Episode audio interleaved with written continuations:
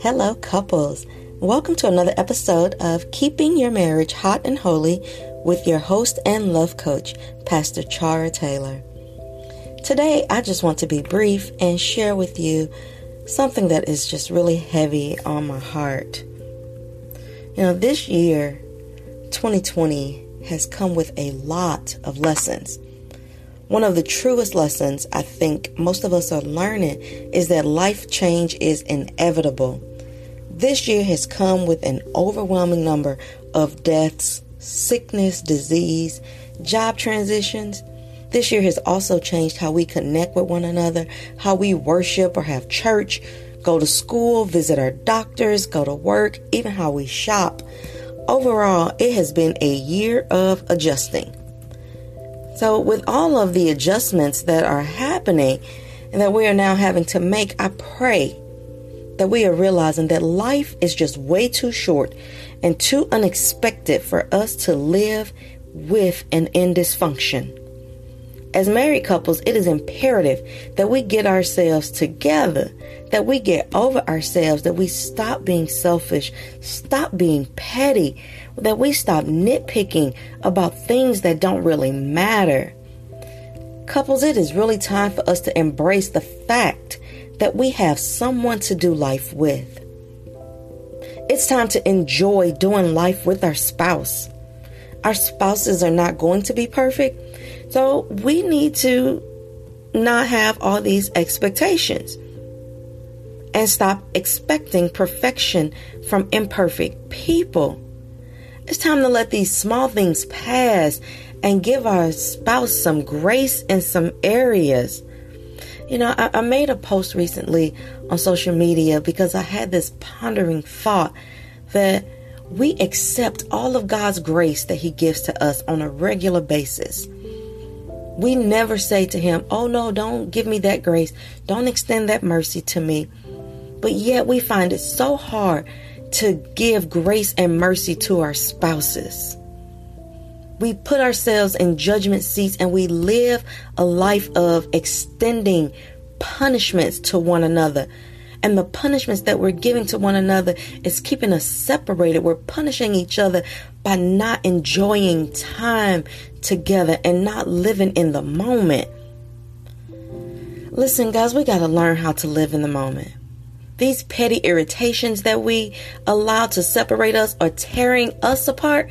and tearing our families apart. Now, since life is not promised to us beyond this very moment, why don't we stop wasting moments by focusing on what's wrong or focusing on what's not happening or and focusing on what you don't have or what you didn't get or what he or she did or did not say? Why don't we put our energy into embracing one another? And finding the joy in the journey, creating times of happiness and joy. My husband always says, and I quote, We will never be perfect, but what we can have are perfect moments.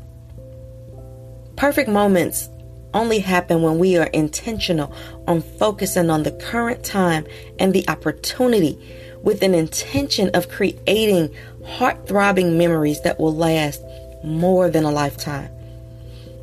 Our mission should really be about creating memories that our children and our grandchildren will aspire to repeat. And our mission should be that we create memories that leave a legacy that our loved ones will go on talking about for years and generations to come. Now, the truth is, the deaths of the black mamba and the black panther were in our face reminders that our spouses can leave this world at any given time. One of those deaths was totally unexpected to the spouse, while the other watched her husband suffer from a sickness they could not com- that they could not combat victoriously. Listen, it is my heart's plea that all of us who are married that we will stop all this bickering about things and stuff.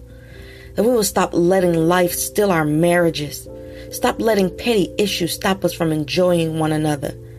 It is imperative that we focus on what's right in front of us.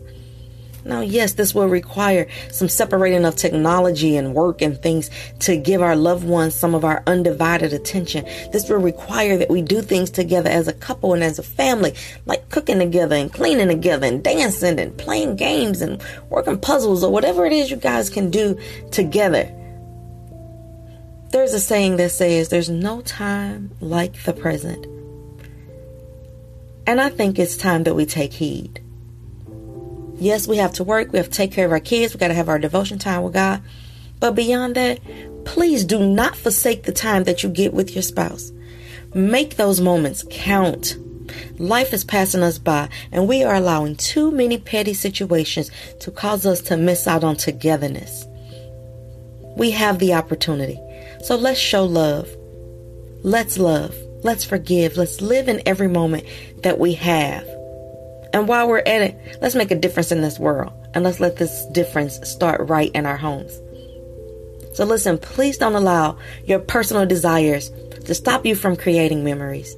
But use those very personal desires that you have to create life changing legacy moments.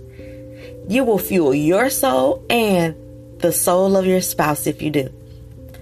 We have an obligation to one another. We have an obligation to our children and our family to leave a legacy that's worth sharing and passing on.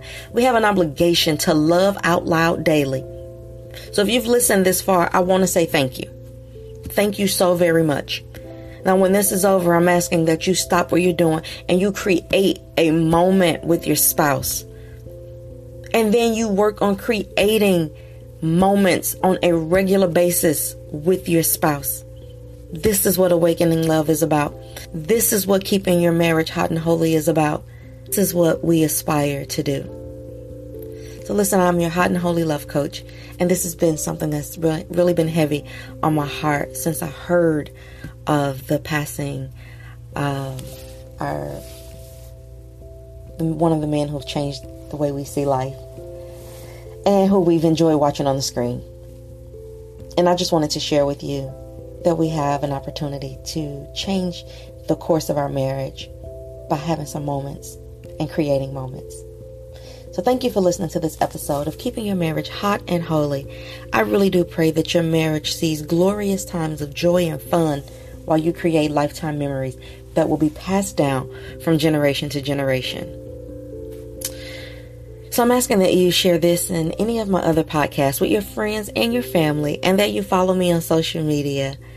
So thank you again for listening today. And remember, you can to keep your marriage hot and holy. God bless you. I'll talk to you next time.